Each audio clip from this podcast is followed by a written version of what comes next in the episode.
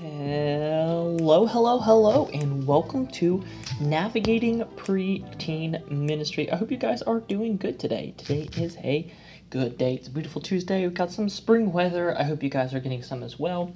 Here in Georgia, it's kind of everywhere, and you know, really don't don't know what's happening with it. But we are here anyway, and I am excited to get started. Today, we are jumping into a fun topic because teaching is one of my favorite aspects of um, ministry. I love to you know teach and expound upon that and if you've read the title you know that we're we're talking about how to keep preteens focused during these lessons? How do we keep them engaged during a lesson? Um, and before i get too far into that because i'll get distracted let's talk about today's shout out and it's going to go to kids matter magazine again.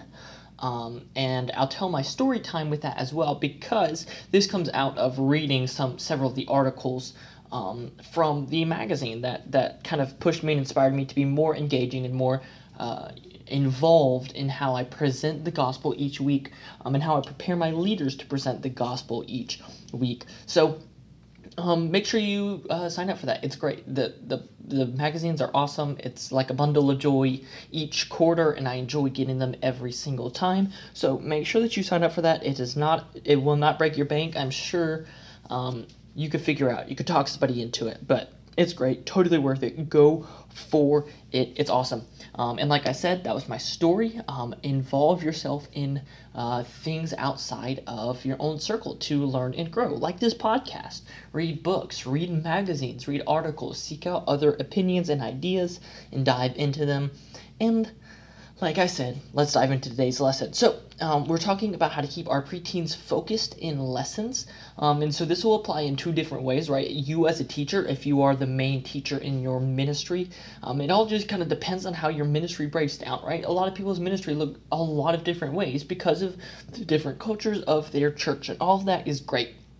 Um, whether you have um, one big Sunday school teacher um, who teaches a, a, large group lesson, or you have Sunday school groups that meet, and uh, there's no large group. Uh, either way, you can equip your uh, teachers and yourself on how to present your preteens by using some of these ideas. Um, so, the first one um, on how to keep your preteens focused, whether it's a Wednesday or a Sunday during your lesson, is make by having an outlet. I mean, have stuff to help them get their energy out. Um, they are humans and they can wear themselves out to some degree. Now, granted, I think preteens have a relatively limitless amount of energy. I don't understand um, and wish I could um, harvest some of that for myself. We all know what I'm talking about. You're just like, how are you still? Well, how are you? Uh, I don't even know. You know, they just they just have so much. Um, but give them some things um, pre-service. Uh, to do games, activities, things that they can run around and be active with, um, and then include some in your service as well. Uh, and this might be a personal thing. I'm working on like changing things around in my ministry to see how that goes. Maybe having a game after service or something. Um, but have ways so they can outlet some of that energy because you know it'll get crazy and if they haven't been able to do anything they'll go bonkers. And all of that goes to uh, i have a few uh, episodes on pre-service and stuff like that. So uh, go check those out if you want. Uh, but yeah make sure you have outlets for their energy. Um, number two is have a solution for distractions, right? Have a um, an idea on what to do. And like I said, I have a podcast for that one as well where I talk about uh, discipline in your ministry. Um, it's a difficult one, but uh, make sure that your leaders are well equipped, that they know what their uh, the role is during service time, that they know um, that if there is a distraction, how to handle it appropriately and not cause more distractions, right? I think we've all run into an issue where a disciplinary um, problem with a kid leads to a distraction because it's just handled different than it should have been, and then everyone is distracted by what's going on. We don't want any of that. And then how do you handle those distractions from the stage, right? Some distractions need a leader to go sit by them, but some of them can just be addressed. Um, and one of the things that I have found most effective is um, your the space that you occupy. Uh, before I went into ministry, I was actually uh, a, ma- a major in uh, English education. Uh, so I went through some of the education classes, and one of the things I learned um, is that there is uh, a general rule where the space that the speaker uh, takes is there, there's like different zones, right? So within a few feet of the speaker is a red zone where most students will pay attention, will stop talking, um, and will look up. And then there's a yellow zone where there's less like, and there's a green zone where they probably will start talking if they are um, little hooligans like most of our children are but use your body as a tool to prevent things from uh, getting too crazy, right? So if I have two students who are, you know, on the second row, uh, I, I make sure I organize my chairs so that I can be in that radius of, uh, of, a, few, of a few feet to any student I need. So if you know they're acting up, I'll start walking up to them and, and whatnot. And usually by then they're they'll quiet down, they'll look up. Um, I, I, also address from the stage if there's an issue. Um, and that's something I've debated for a while. Is it's like, is it worth addressing from the stage? Is it good to address from the stage? But I think there does need to be a level of respect and understanding for a uh, leader. And if we just let students continue to talk and leave it just to our leaders, then the students aren't going to be uh, as willing to listen when they don't think that they need to respect the leader. So if you need to address it, learn how to address it appropriately, patiently, kindly, without embarrassing the student because, um, one, we don't want to embarrass our students, right? That's not our goal in ministry. But two, it can backfire. Sometimes an embarrassed student is like a animal backed into the corner that will just explode and it'll get bad. So um, make sure you have solutions for distractions and how you um, approach those because I mean that'll be your biggest focus killer is if a you know a student thinks they're funny and wants to make a joke or whatever. We all know the different situations there, um, so handling those is important. Number three, guys, is engage the imagination. This is something that um, whenever I hear a message, it, it works well with me. Is when they get me to engage my imagination, and this can be like um, diving deeper and kind of, you know, explaining and painting a mental picture for students about the Bible verse, right? Set the scene in their head, right? Explain what may have been going on around it. And the thing about that is that that's just interpretation of the scripture, um, and it is great for um, you know, getting their minds engaged. You're not committing heresy if you're, you know, painting a mental picture of what it was like for Jesus to speak on the Sermon on the Mount, right? As long as you're not changing the words in the scripture or putting them somewhere he wasn't, right? Use that to engage their minds, right? Talk about, you know, maybe even some of the things, right? It was a cool day and, and you know, yada, yada. Get them to think about and place themselves in the story um, because then they'll be more inclined to listen and hear and try and imagine what it was like, right? So engage their Um, uh, and then uh, throughout all of that, one of my favorite tools that we use it a lot on Wednesday nights is re engaging, right? Re engage them uh, and my favorite method is a short video. So a lot of your curriculums may have videos as well, and these are great for re-engaging students. Um, so the purpose of a video is not to teach students, right, but it is to re-engage students. Um, and so on a Wednesday, we will I will teach the the Bible story, the Bible aspect of the lesson. We'll talk about it. We'll talk about the context and what it means, and then that's about seven to ten minutes and then we'll reset their uh, attention span with a video. The thing about preteens, especially, is I give them about a minute uh, per year of focus. Maybe cut that in half for some of my students, uh, especially just with today's culture. Um, everything has to be really fast and grabby.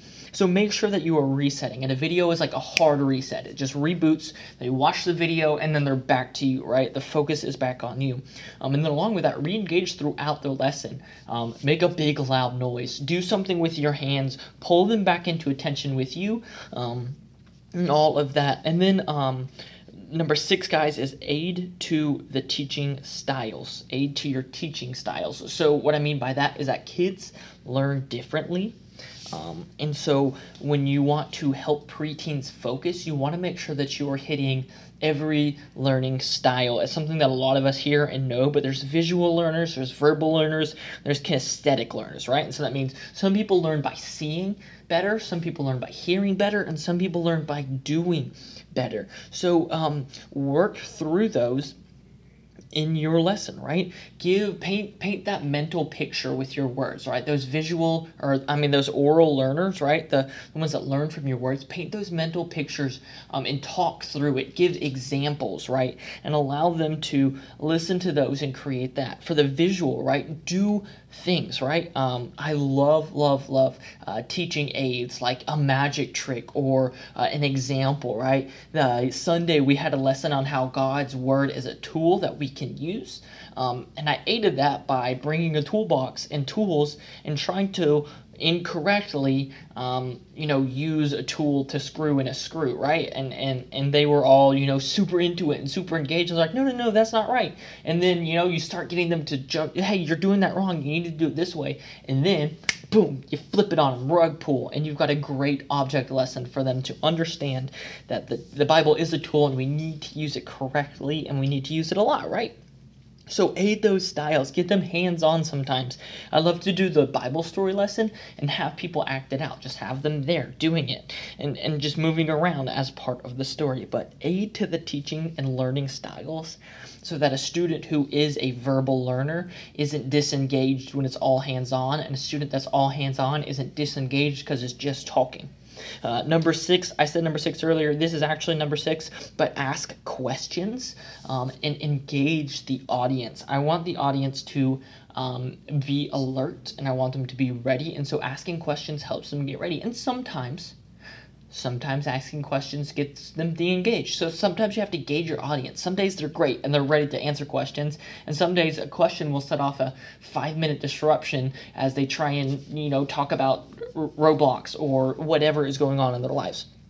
So ask questions, um, and honestly, asking questions is an art form in ministry, right? Making sure that you ask an appropriate question at the right time to not disengage but re-engage their mind. Um, number seven, guys, bring the energy. Um, students will directly reflect the energy that you present on stage. Um, my energy is mostly chaotic ADHD energy, but it works. We love it. There's definitely a definitive um, visual reaction when my energy is low. Uh, I'm, I'm, you know, extra tired on a Sunday. By the time I get to third service, I'm just barely making it through a lesson. And you can see that. So bring the energy. If you need, tap somebody else in. Have people ready on the side to jump in if you need somebody to fill in for you because the energy is important. If a student doesn't feel like you are um, exerting the effort to present, then they may not exert the effort to listen. They'd be more inclined to talk with others, get distracted. Plus, a less energetic message is less engaging naturally. So bring the energy. Have teachers that bring the energy um, and, and engage. And there's a ton of different teaching styles. So don't don't think that every that by, that by bringing the energy, I mean be hyper and and super excited, right? I have a teacher who is very um, he he's very casual, very laid back, and he just talks in a slow low manner, but he is um, very energetic in a way that he engages the audience and he asks questions and he presents it in such a unique way.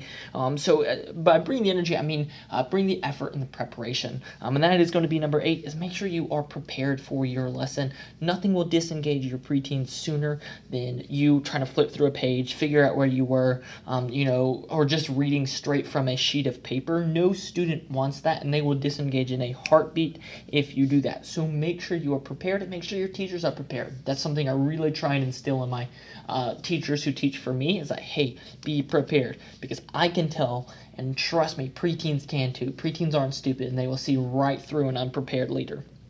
Last but not least, guys, number nine, don't forget the gospel. Don't get so caught up in all of the different steps, all the different doodads, all the different things to do that you forget to present the gospel itself because the gospel is the reason we are teaching. Um, and I try to make this clear a lot, but I, I say all of these things that aren't, you know, gospel centered, right? You know, there aren't, you know, bring the energy isn't gospel centered and, and have uh, object lessons isn't gospel centered. But my goal in all of these things, whether it's pre service, teaching, volunteers, my goal in all of these things is to help students engage so that they can hear the gospel, so that they can be presented the gospel, so that they can learn lessons and grow closer with each other. Everything in my ministry is set up not to be the best, not to be the most engaging, not to be the coolest, not to be the funnest. It is set up so that I have so many different ways to present the gospel each day, to connect students to leaders, and to build relationships. So, at the end of it all, guys, do not forget the gospel. Even if you have a five minute lesson, and as long as the gospel is presented and students hear it and receive it, that is all that matters, guys. So do not forget the gospel at all. Um, so that is that, guys. Uh, I hope you guys enjoyed today. Uh, as I said, there's a few other podcasts if you want to go through my whole library and see what I've got. There's there's podcasts on pre-service stuff. There's podcasts on dealing with distractions. There's podcasts on other teaching topics and stuff like that. So make sure you check those out as well. Thank you so much for watching, and I hope you have a great day. I said watching, it's a podcast, you're listening. But thank you so much, guys. You are awesome. I'm going to see you guys Monday for our nugget. Bye.